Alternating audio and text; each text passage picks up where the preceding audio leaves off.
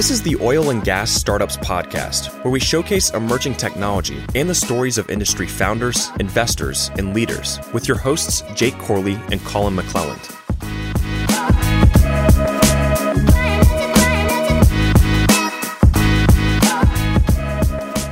What's going on, Digital Wildcatters? Welcome to a very special episode. This is the most people we've ever had on a podcast, so setting fucking world records over here uh, on oil and gas startups. Gonna give an intro, probably the longest intro that we've had. So bear with me. We have Adam from One Mat Minerals. We have Ricky from Apache. We have the infamous Ashley Gilmore from Trax. Have Britton from Sitio Royalties. We have Whitney from Flat River Minerals and Mac from Trax. Everyone's in town for uh, NAPE. Whitney's flexing on us because she got the presidential suite at Marriott Marquis. and so we're just the peons along for the ride today. but uh, really interesting conversation that we're going to have today, um, talking about the future of land in tech, in oil and gas. So everyone has a background um, in land and minerals. Um, y'all might not know it, but I did a two week stint as a landman back in uh, 2011, and I hated it and went back to roughnecking. so I don't know how people sit in a courthouse and actually run title, but um, you know, I want to kick off this uh, this episode with let's talk about how things have changed post COVID in 2020, um, either from a mineral buying uh, perspective, what the market looks like, the technology that's being utilized. Um, obviously, things shut down in 2020 since then. Um, we've really had a demand for oil and gas. Activity has picked up and would love to hear um, how things have changed pre 2020 and post 2020. And then we can just dive into things from there. Who wants to take the lead? Whitney. Ashley pointed how to things you. have changed from the from the mineral buying standpoint, from the technology standpoint, Yeah, both. or all the yeah above. we can talk we can talk macro how things have changed from like a business model and operating perspective and then we'll dive into the tech side of it too Yeah, sure. Uh, We really enjoyed the the COVID period of uh of not living but of mineral buying. Um, you know, things kind of slowed down a bit. Obviously, prices were depressed and we were really successful and it also gave us an opportunity to really spend a lot of time um, perfecting what we um, have built via Salesforce. We have kind of an acquisition machine that we've built out in Salesforce um, and have spent quite a lot of time um, building. Uh, actually, the first step of that whole process is actually Trax. And I'm not plugging Ashley just because he's here. Um, that's why i actually put this podcast together is hey, you guys don't have to talk about Trax. Is, is there any other tools that are as useful? Yeah, you know, but we like to think of ourselves as not only a mineral company, but a technology company. We have a pretty complex matrix of different softwares and technologies we use and try to integrate with one another um, to drive synergies and, and cut costs and, you know, create, you know, some competitive advantages. Um, so we just continue to try to evolve and stay ahead you know, of the times and use um, whatever we can to drive those efficiencies. I mean it wasn't long ago that like mineral funds had just boiler rooms of interns or junior land assistants just making calls to mineral owners Mhm. right? And I'd see people like using Excel spreadsheets and things like that. I mean, you're just talking about like 2018, 2019 timeframe. Have things changed where people are thinking about tech stacks more and how to actually because like building out on Salesforce, I mean, Yeah. Yeah. So we have we started in in Rockin' WW in 19, so we kind of started there. And when you look at what we've built the past couple years in Salesforce, it's pretty incredible. Um, from the acquisition standpoint, like you were saying, you know, we've got all of our leads in there. They're immediately assigned to a buyer. Buyers calling on them. Uh, we've got dashboards that we look at monthly that track last seven day activity, so we can get as granular as um, how many seconds were you on the phone with somebody?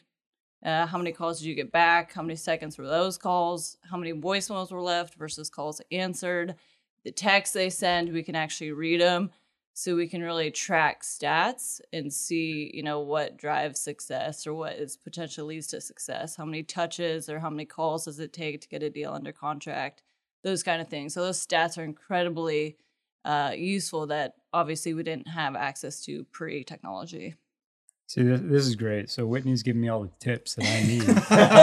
so no, so actually, it, it's interesting because to hear Whitney talk, um, Sitio is a big company, right? We're well, we are getting bigger, but we just took over or just did the merger with Brigham, which has been really Yeah. interesting because Brigham, everybody knows they were very good at their ground game.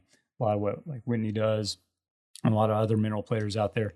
And the Sitio, you know, our approach is much has been a very different approach. We kind of looked at the ground game deal for a little bit, but ultimately uh, we found our strength was in kind of becoming an aggregator and and that was kind of the start. So the technology that we've used has been we've been a little slower on it in some ways, but we've been very quick on the data side. Like as a minerals company, we're very data heavy, but our focus is different than like what Whitney's describing about the people. Our focus is more on the assets that we're looking to acquire and how do we uh, utilize that. So a lot of it has been Excel heavy. You know, Mhm. got a really good tech team. Our our engineer, he's a former tech guy, so he's always looking at cool ideas. But we're just recently bringing in like Salesforce and Thought Trace, and we've worked with Ashley on Trax. And so our big thing for me is on like speed of analysis and title acquisition, type, you know, looking through all that stuff. So a little bit of a different perspective than than some of the other ground game deals. So Yeah. it's you know, Speed's really the name of the game when it comes to winning in the mineral space, correct? I mean, Absolutely. Yeah. yeah, Yeah. that's um, you know, for someone that doesn't come from the mineral space but understands a little bit of it, you know, to give context to anyone that may not come from uh, that world, you know, you have all of these fractionalized mineral interests across, you know, farmers and just third generation families, and so you're constantly you know on the phones with these people you're meeting with the local farmer at a stripes gas station you know grabbing a coffee trying to get a deal done and so you know especially for like bigger companies it's like you want to be able to do this at scale and do it fast that way you can be out your competition to a deal and so ripe for innovation um, over the last couple of years Yeah. So we've we've done a lot of, or pretty much all the same things as as these guys have. Um, the and I, I know these guys are big in GIS as well, but yeah, out yeah, pushing beyond the CRMs and Excel platforms and Trax for that matter. For me, GIS you know just kind of wraps it all up in a bow and makes it so that uh, the average guy can access, understand, and execute on the on the game plan because if you've got you've got all this data you know, in tabular format and you know just all sitting there on a screen to to try to figure out uh, if you can put it on a map most people can understand a map a lot better.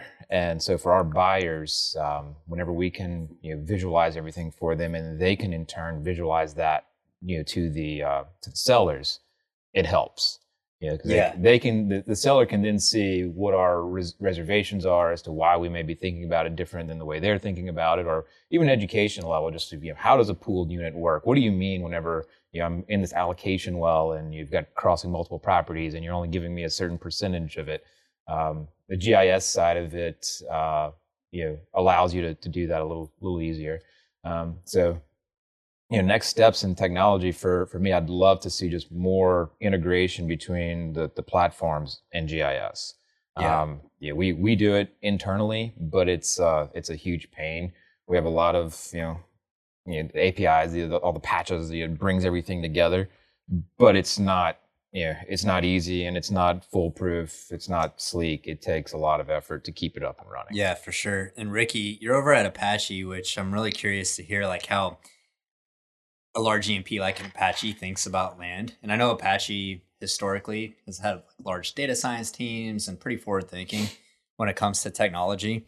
Um, how do y'all think about land and minerals? Like, you know, you have Whitney over here that's like really, um, you know, boots on the ground, buying royalties and minerals. and I imagine that's a different world than what an E&P like Apache does. it is a little bit little, little bit different as an operator. Um, we did take the opportunity in 2020 when prices crashed um, and rigs stopped and everything kind of came to a standstill.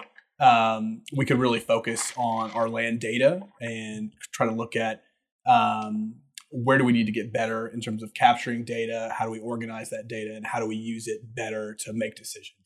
Um, so we have a team. We, we have a, a very good IT team that our land group partners with, and they help us um, kind of execute on what our vision is. Um, to just be able to take uh, all the data that uh, we've acquired as an operator over the years when we acquire these assets um, with varying levels of accuracy and level of detail, trying to put it all together, get it cleaned up so we have a consistent data model that we can use for decision making go forward. Um, similar to like you mentioned with GIS, um, you know, we try to focus on what's important, what do we need to capture, and then let's get it on a map and let's make it easily reportable. So I want to understand like the current tech stack that people use. So it's great hearing that y'all build out on Salesforce, understand that well. Um, either Mac or Ashley, I'm gonna give you like 30 seconds to plug Trax here and actually explain what Trax is and how it fits in the workflow of land and title so that I have like, you know, I've known you guys for years, still don't understand exactly how it works. So like explain it to me like you know I don't know shit. I'm giving you a, a, a, slam dunk here to plug yourself, so don't roll your eyes at me.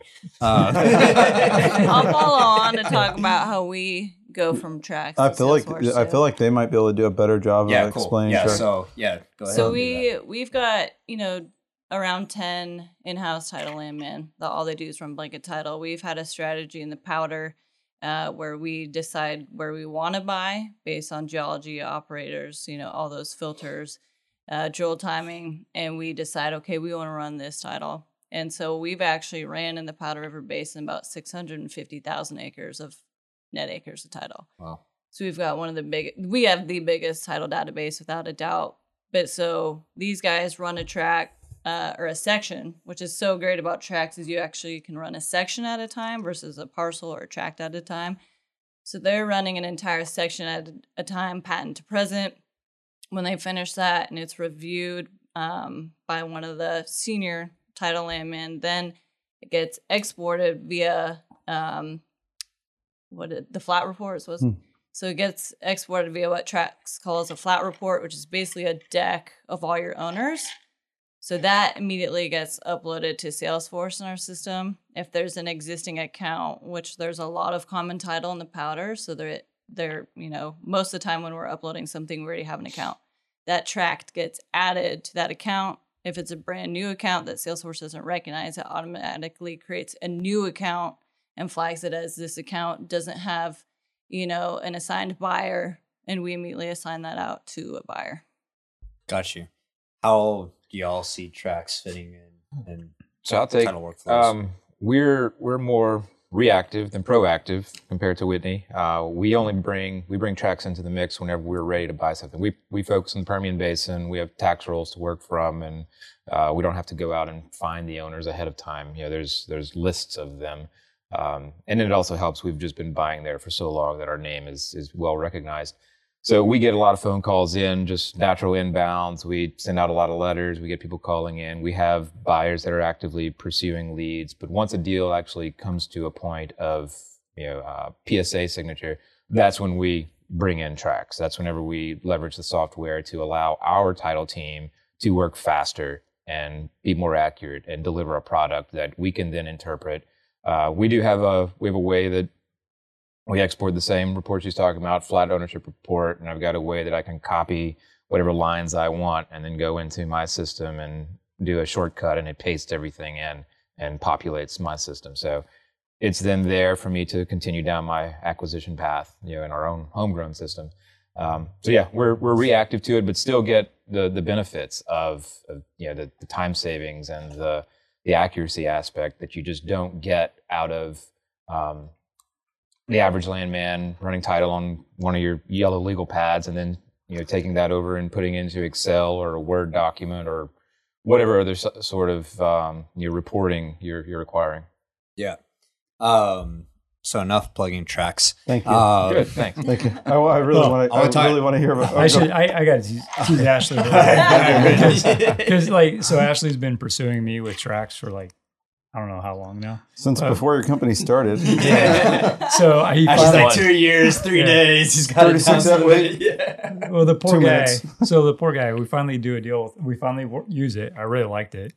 And then like the next couple transactions have been relative valuation. So you know, Brigham doing a merger, it's a relative valuation deal. So you're not running title. So I'm like, sorry, here we are buying an 83,000 NRA deal and uh, I can't, I'm not running title. Yeah. So- Just wait till one of these guys busts it. But actually, yeah, Using yeah. Trax. but I will say I like it. I think I think Ashley's onto something as far as technology relative to doing a better job in building the database for title and building. You know, I've been saying it internally with my company. The reason I want to use Trax more is that oftentimes as land guys, what we do is we go out there, we get title done, we get these abstracts or these MORs, and they become stagnant. They go into a digital file, and we don't go then pull those files and then bring them forward but Trax kind of call, solves for that like you go back and you're not constantly rerunning title Yeah. that's probably the biggest area of inefficiency i think within probably the industry Uh, maybe a big big a- big statement but Yeah. you know, the industry has been so good in advancing in, in other technologies relative to geology engineering Yeah. but in the title side we kind of just do the same thing that we've all been doing Yeah. And, as uh, an operator, we have that same issue. We have a lot of title data, a lot of um, uh, things that we've paid for in the past, and it's just difficult for us to consume it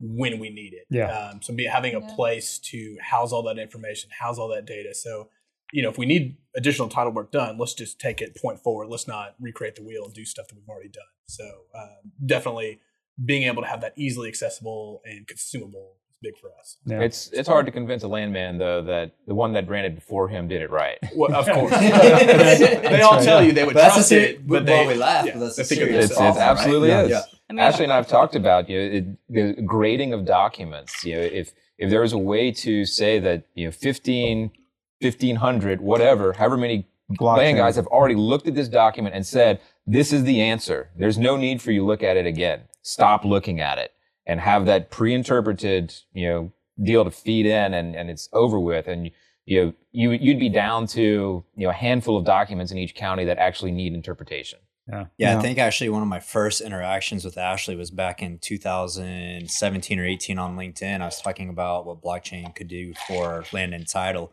You know, it only made so much sense to me that hey, you have these, you know, you have a database of the entire uh, powder, uh, and you look at the process, and it's like you run title over and over and over again, and you know, my opinion, outside looking in, the only people that win in that are attorneys and brokers and, Mhm. Yeah. and those types, right? And uh, I remember, I, I remember put, putting that out there, and then Ashley was like, "It'll never." Um, you had, um, you know, some objection to it, and I think it was like going back retroactively and correcting things.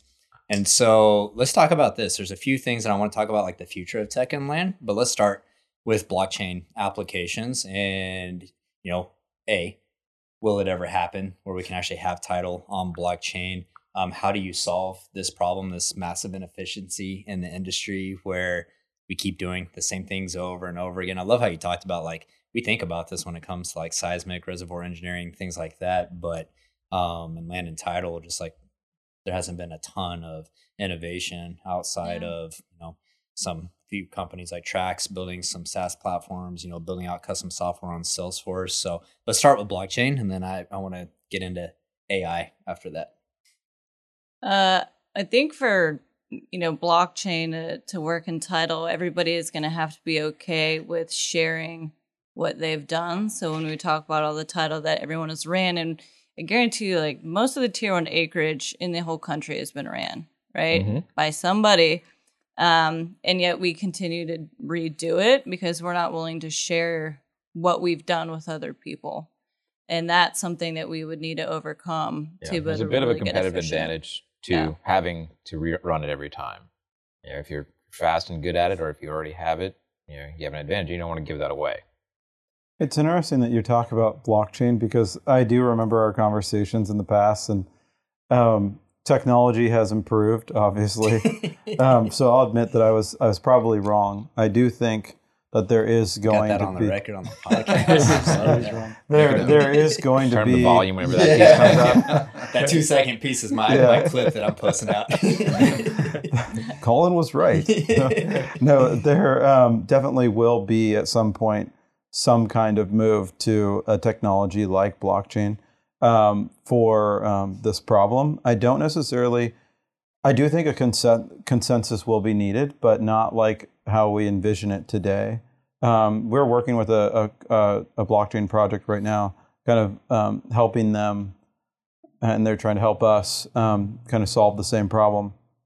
Um, it does matter, you know, you need people to agree on what a document says, right? But if you can get enough people to agree on it and then count on it, the network itself could self-insure the result.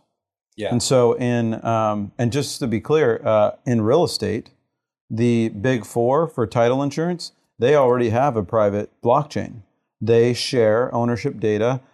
So if you need a title a title opinion on your house, right? If you need title insurance, they the policies of 99.9% of all policies have been underwritten before, and any one of the big four title companies can just access the network, and then it costs them ten dollars to clear title on average. Yeah, that leads me to an interesting question because, you know, to Whitney's point, you have to have consensus. Everyone has to be comfortable with sharing their data. Um, you know, Adam, you said that um, there is a little bit of a competitive advantage of having that title already ran, or if you're fast at it. The question is, is that is there a value proposition that says, hey, all the mineral funds and operators, it's actually going to save you costs in the long run if we all share the information and have this database or this blockchain where we can all interact with it and share that it actually justifies giving up that small competitive advantage to have that gain in efficiency. It's interesting. Sorry, I'll let somebody else talk, but that's an interesting problem that I've been like working with recently. Um, essentially, let's say that you can no longer use that knowledge as power, like as far as what am I selling? Like right now, if a mineral, you know, so a mineral owner goes to sell an asset to any one of these buyers, whether it's uh, Witt, Adam, or Britton, um, they the part of their um, valuation is understanding what is it that we're actually buying. But if you can remove that, then they have to be competitive on something else. Like they have to either know it's going to be drilled, Yeah. or they have to. Well, they- that that's the problem is that I don't think that that mineral bot will never get to that point because leads are everything, and if we all have the same leads, then it just turns into a price competition, Mhm. right? And it's already enough of a price competition. Um, you know, it's really about getting to that person first, you know, or on the right day. So Yeah. I, I don't really see. But volume plays a sharing piece in that too. So, you know, thinking about Permian Basin, we all have the tax rolls. Yeah. But there's so many Yeah. owners out there. And so there's still, I mean, we're we're all out there using the same tax rolls. We're all contacting the same people, but yet I'm still able to close lots of deals Yeah. every Yeah. month. I think it, But there's a volume piece. Powder River, maybe not so much abs- because you have a lot less. absolutely less. a volume piece. You know what? What I've always said is, you know, that mineral buying isn't really rocket science. You know, it's you could break it down to statistics, just Mhm. like you're saying, and it, the statistics are different for every basin. How many leads you need to generate to do a deal, but you could break it down to statistics by basin. Yeah. Like Adam said, 100% volume. How many agree. volume do you need? I could basin? almost speak. I mean, again, slightly different perspective than than you know Adam Whitney and how they approach it. Given our our approach on acquiring, we typically are buying more from the mineral buyers on the ground game side. Yeah. But so two sides. One, I see about a ten percent success rate. Is kind of what I've typically seen. I got to talk to hundred. I got to look at hundred deals to get you know ten done. Yeah. But coming back around a little bit, kind of to the point of um, the the value of going like a blockchain and what what do we gain out of it as landman or as an industry to go into something that's more like automated title or more like the title insurance companies relative to real estate? For me for my company what it, the cost i'm doing the same title over and over so that's a redundant cost the accuracy of title and knowing that we all agree on it because you know it might get it may not be popular to say this but one of the biggest things i've seen title loss in over the last couple of years has been around like this npri stuff fixed versus floating.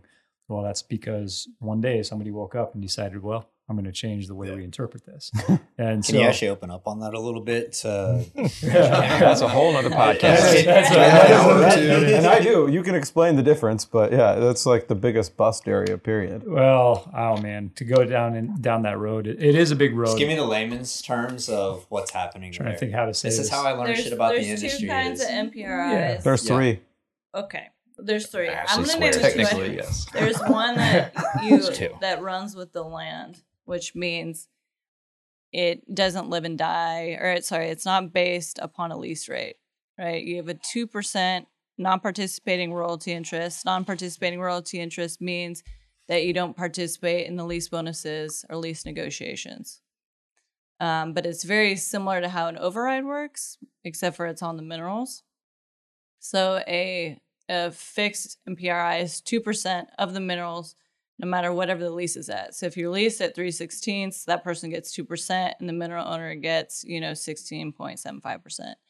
A floating is when it's actually tied to a percent of the lease rate, so it can uh-huh. change as that lease rate changes if it it's actually expires and you renegotiate it. Okay. Mm-hmm. Yeah, so that's exactly so. The one is a variable versus a fixed. So one moves with the re, the lease rate, and one will is just like this is your total percentage.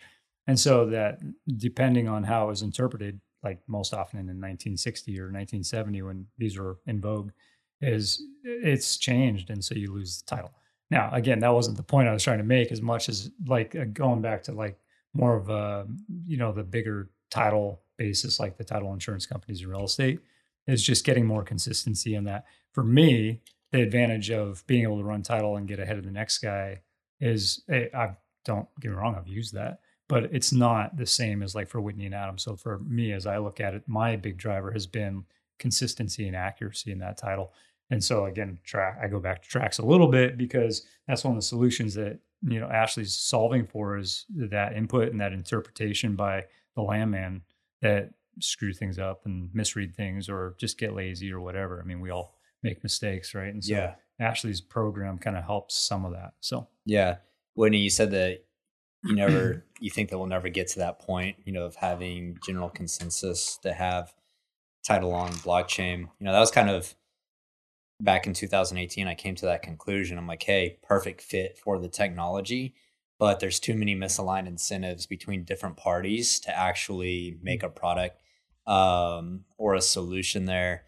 You know, is that Now I disagree with you, that you though. disagree? Okay. I- so we've actually we've I'll actually let, swapped I'll let you go. I'll let- viewpoints no, no, no, no, no. We're we're I now tables have I now believe that a Okay. blockchain, so uh, a known ownership world is possible, um, such that um, even if it was wrong, it wouldn't matter. Um, and so before I go into that, I want to know what you were gonna, what you guys were gonna say. I, I was just going to say um, the technology for blockchain and an immutable ledger. I think it lends itself perfectly to title ownership. Makes a ton of sense. There's a ton of overlap there. I, I would separate kind of into two different buckets. One, I don't know if we'll ever get to the point where um, true record title, legal ownership is tracked on a blockchain, but that's a separate discussion. I think I really think there's value to being able to have a blockchain that tracks it. Really, even if you just call it for informational purposes, there's so many um, operators, mineral buyers that we're all spending the same money for the same title in the same basins. I think there's a lot of money to be saved if you just have a common title set that people are sharing data with. So it seems Uh, like there's just so much waste. there's Yeah. so, So much much, waste, just money- redundancy. Money spent. Yeah. I'll give you an idea of the waste. Like if a company, if Trax were to decide to run all of the title in um, like a county like Martin County, that project would cost us maybe two, three million dollars.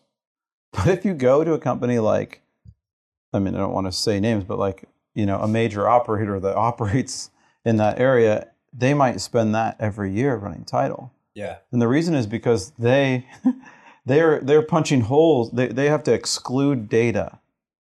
But when you decide to take on the whole county, every piece of data you analyze is, you know, meaningful and it adds value. And so you can do it for a fraction of the cost of excluding the data. It's a pretty interesting thing, but that doesn't um, go to the blockchain problem. You were gonna you were about to say no, something. I was just smiling because it maybe took me back like early in my career. I was working as a landman for Whiting Oil and Gas up in the Bakken, and we uh, we were in Mountrail County and just trying to get title, and we couldn't. And you know, old school system, everything was paper, and so we had this broker that we paid, and they went in. I mean, really early, right? They went in and scanned the entire courthouse. So like we paid the courthouse, we shut it down. For a couple of weeks, and we were the only ones in there. Scanned everything, got it on CDs. I remember getting the CDs and having to put in my computer and go through the files. But Yeah. it kind of just made me think. How of to say you're oh, over back. 40 without saying Yeah, yeah, yeah. I'm old school. Yeah. Unfortunately, No, it still happens. The CDs thing. I You know You didn't say floppy. It- It- yes, How to say you're over 40 but under 50? Yeah. I'm 40. I'm not. He's- you know, he's in his prime. yeah. I don't No, know. it- it- yeah.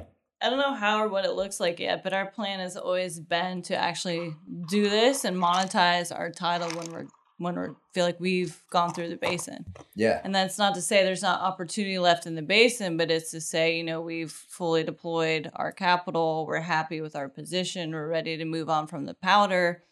You know, we will monetize that title. You know, and we'll yeah, you work have a with, data set that's Yeah, valuing we're- it, right? Yeah. We've Are you guys selling talked- that data? We will. We've talked to Ashley. Do you want know, the powder? Oh, I know. laser- I, I just was curious. Long, no, long that. long term sense. That's a strategy. I mean, when we say, okay, we're Lots done. Of we're good. But, but do we right do we're good in the powder transactions where that we, has occurred? We'll sell the section. We'll sell title probably section by section. I don't know. Ashley's gonna help. On a Is there- between Apache and you right the here on the You wanna podcast. get- All of a sudden, Apache had starts three- Bring over the bottle of whiskey. We're about to make this happen. if you had a Permian data set, we I maybe. know, I know Yeah. you can sell it. I, too. I know Yeah. I mean, I, I'm, I'm, you know, we, you know, it's funny because I feel like we've got better title than a lot of these operators. You know, EOG will, you know, file some pooling order that's wildly off, and we're like, do you want us to send you the title for this section? Because I don't know who ran this, but Thanks for it's calling like about EOG, four not Apache. years old. Yeah. yeah.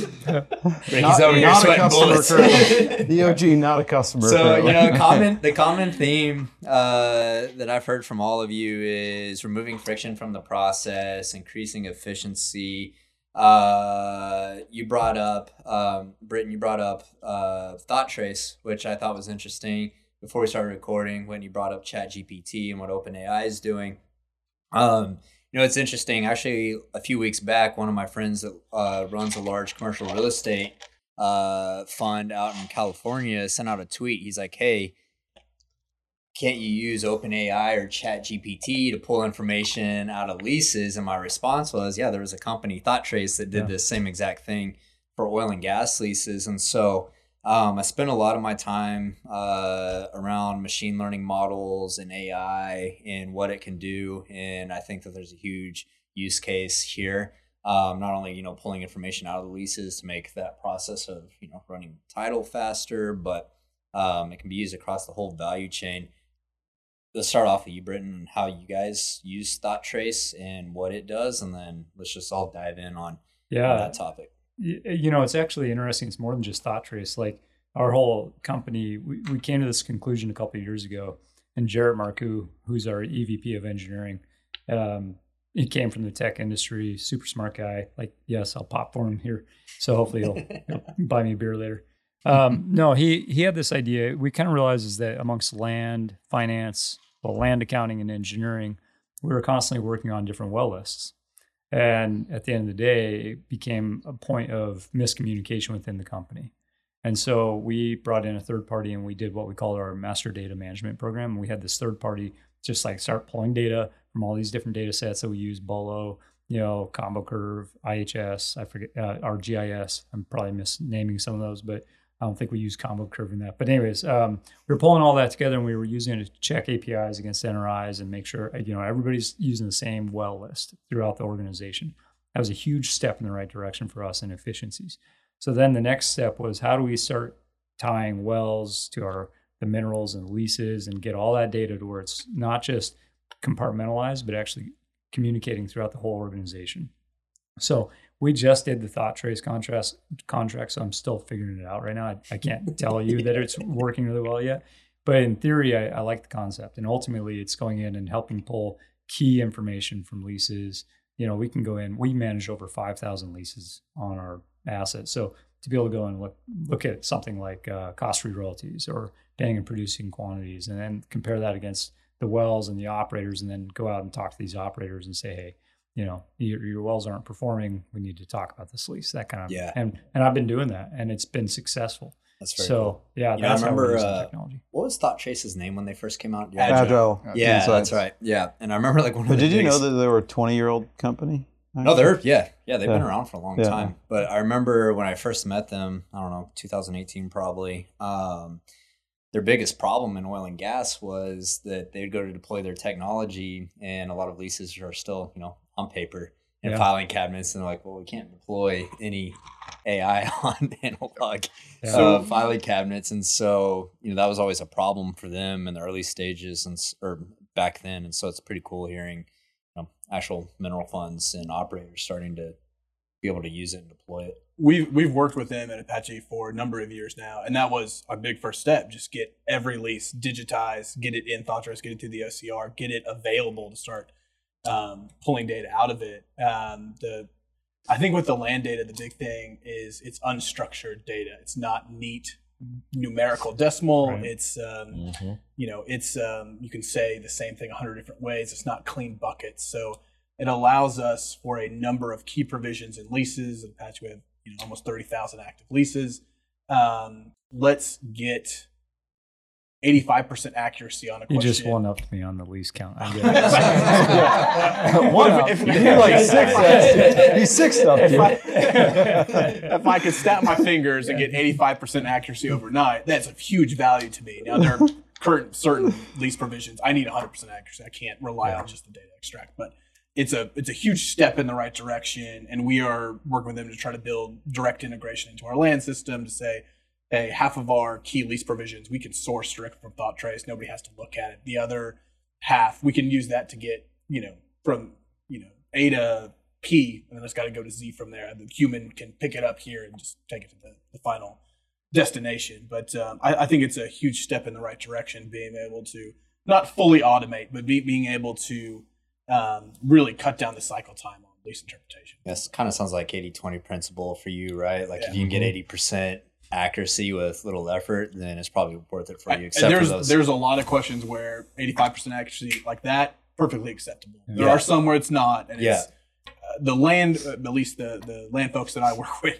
Uh, sometimes it's like it's it's a you know twisting the arm a little bit. Hey, we don't have to have 100% accuracy. We're just trying to get you know the idea of Yeah. you know, question X, whatever it might be. yeah, Uh, but it's a huge step in the right direction. The further we can go there, the more automation we can build out, the better everyone, better off everyone else is going to be.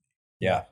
Whitney, you brought up uh, ChatGPT earlier, so I know you're at least thinking about how machine learning plays a part in y'all's process. Um, you want to elaborate on that a little bit? Yeah, we've always been excited about the prospect of AI for running title. Ashley and I have been talking about this for years. And, you know, when I brought it up to him, he was already, of course, working on it and thinking about it. Uh, when this was, I mean, it's like, kind in- of his job, right, Yeah, is to this make was tech like in products, so. 2018, though. It's like, I have this great idea. and he was like, I'm working on it. I was like, oh. We're, we're Um, one month from release. You know, but Yeah, running it's on the roadmap. running title, you know, it's just whether you know in the Rockies or Texas, you know, you, you're chaining title from patent all the way forward to present, and it's you you know it's a robot or AI could do that. You're looking for you know the grantor of one deed all of a sudden.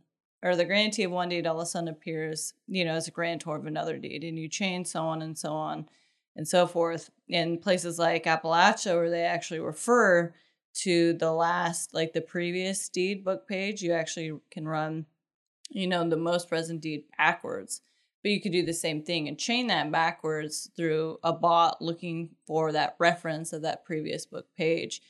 And so we've always been really excited about that prospect, you know, when the time comes where you can really run a section of title or a parcel via you know some sort of AI. And I know Ashley's been making huge strides in trying to figure out how to do that. Um, but you know that's that's kind of I think the next step beyond Trax. You know, Trax was a huge step forward in the evolution of running title.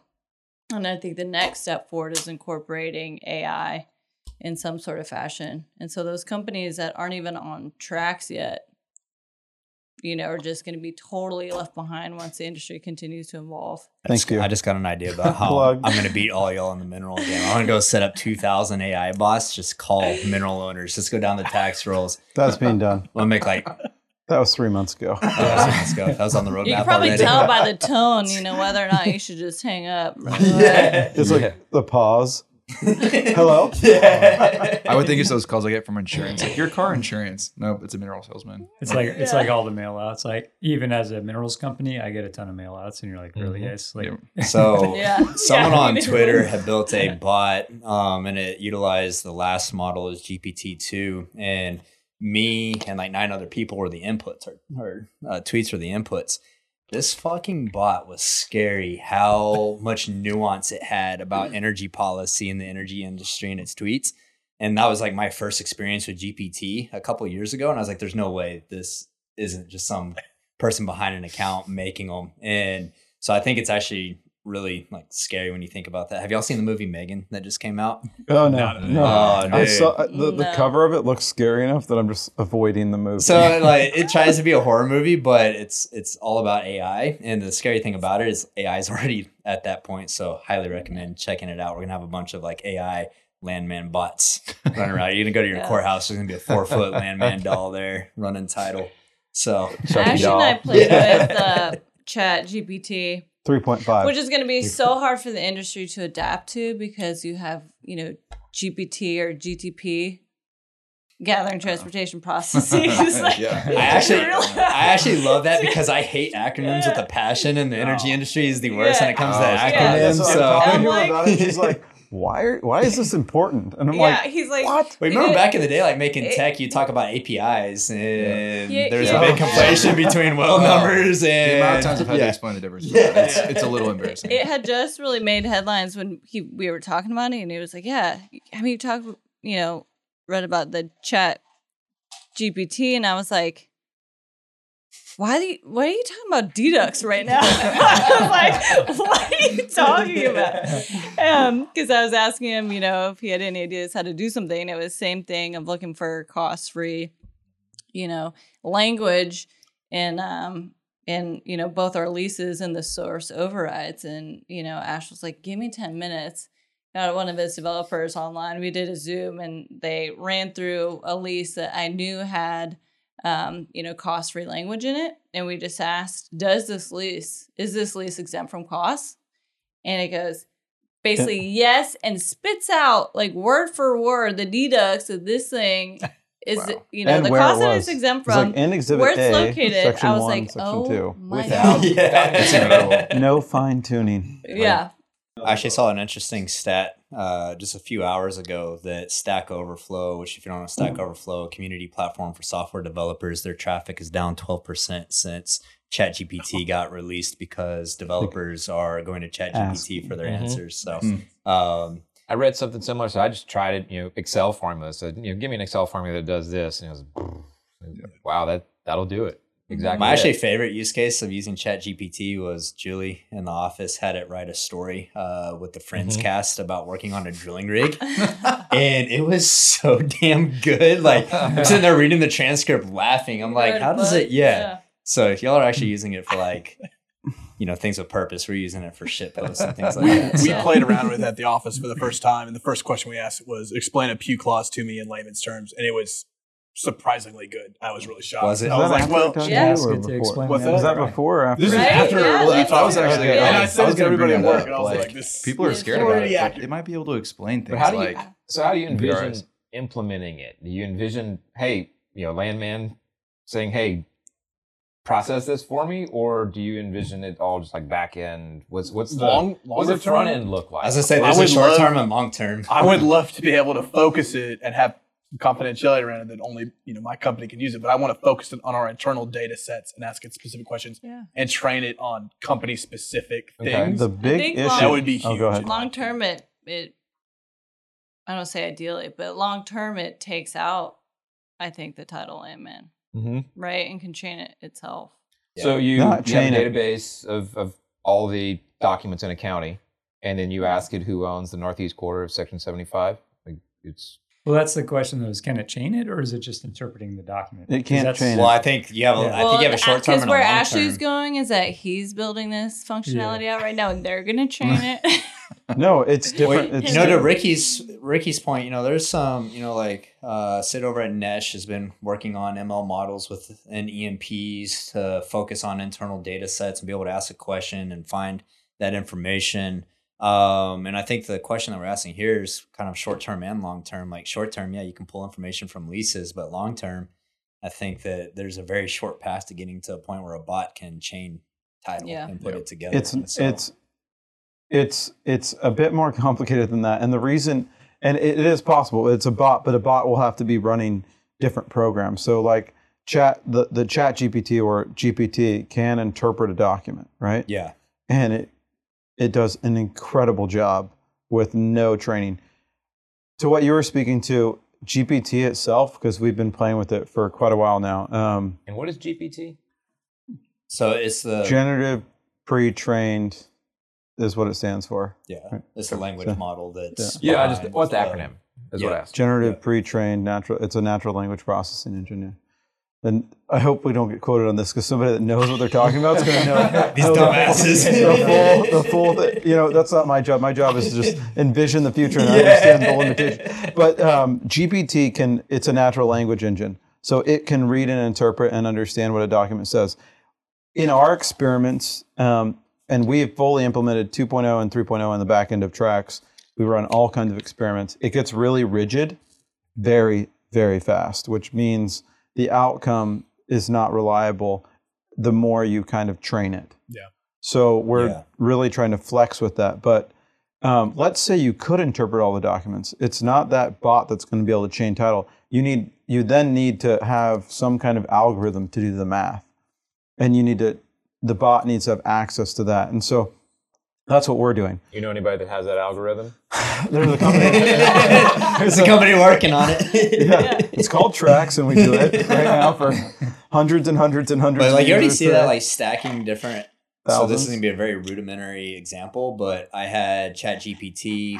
I said, "Hey, create me a song about fracking with Drake's lyrics," and it did that. And then I took it over to another uh, AI program, and I had Drake's voice rap those lyrics. So I made an Oh entire my God. uh, Drake. Yeah, I overlaid a beat on it, and I made a Drake song about rapping. And so I think that you'll start seeing that where you know I had to do that on a manual basis, but there's no reason that AI can't put all Mhm. those things together, yeah but driven the, by algorithms. the way it's built maybe right now is the thing it's just like the problem you guys have today in your business. You have all these cool tools and none of them talk to each other.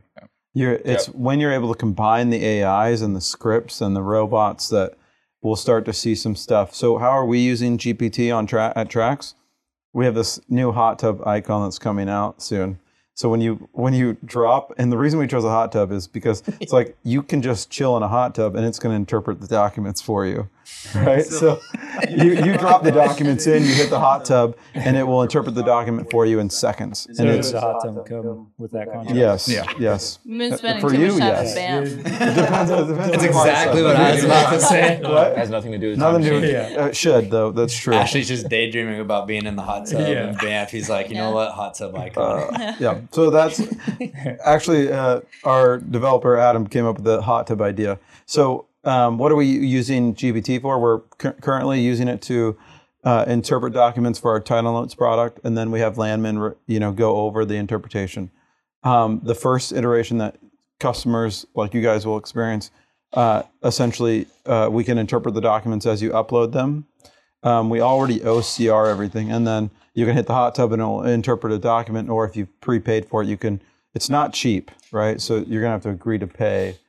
Uh, even you know before our costs, it's not cheap to use the uh, ChatGPT. But another cool thing we're doing because you were talking about mapping is it's exceptionally good at taking out legal descriptions and parsing those into plots. So we're gonna auto deed plot or what kind of legal description? Like meets and bounds? meets and bounds. It can take now. It is not going to draw a polygon because it, it it knows it can figure out what the calls are pretty accurately with very little fine tuning, and the fine tuning is important. But so now you just load up a bunch of documents into Trax, or you all like RWW. Like we could map all of your files automatically with a click as soon as we release. Yeah. Same with OneMap. So, can I talk about what you and I talked about the other Yeah, night, the use yeah. case? You know, so in in minerals, you know, there's two main sides of it. One is defending value, and the other is creating value. because after you've acquired something, your job is never done because you've got to make sure the operator's paying you correctly. You know, you're negotiating leases, so on and so forth, making sure you know, um, you know, your decimal lines up with what the operator is. But you know, what we've been looking at is okay. We have at this point have so many assets that probably are cost free. And how do we go back? Especially, you know, we just took over management um, for a private equity sponsor of two companies that were you know formed and fully deployed in 2015 so we have this all this data that we're not familiar with um, along with rock and ww now we're trying to figure out and make sure you know we've set up salesforce to the point that now salesforce can flag it calculates what we should be getting paid based on our tracks in a given section so it automatically calculates what our interest should be in a well and compares that to what we're actually getting paid so all our accounting is done in there all our titles in there, and then it flags it, you're not getting paid what you should be getting paid based on, you know, on a decimal basis, right? So now the next step is okay, where are we getting hit with deducts where we shouldn't be getting hit with deducts? And so that's what I was talking to Ashley about, you know, a couple weeks ago was Trax has already OCR'd all of our, you know, information in or all of our documents and Trax. And so basically, you know, we can I can give him a list of book pages of documents in there and he can pull those and run that the chat GPT looking for cost exemptions mm. and say, okay, here's these leases that we found with cost exemptions. And then we can obviously look at the well bores and look at the actual pay stubs and see if we're actually, you know, being exempt from those. And there's so much money to be clawed back you know, in mineral companies with deducts, operators rarely set up. Sorry, Apache. I felt like I was maybe like, different, but Everyone listen to Ricky. you know, I, I've worked.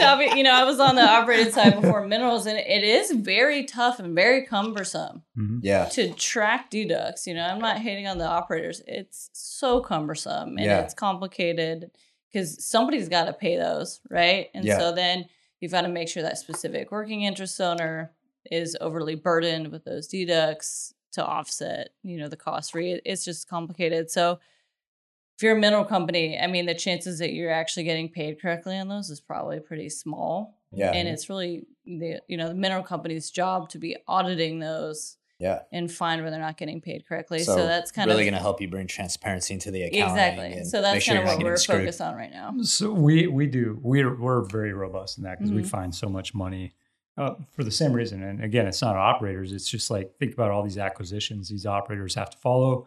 We've seen a lot lot of consolidation over the last couple of years by operators. So they're all like trying to get their business in order while we're consolidating on minerals. And so it's just like all this consolidation is just hard to keep up with. But we've started using like Power BI. It's a cool tool mm-hmm. that you know that just Yeah. ties in with everything. It's just it's been a really neat thing.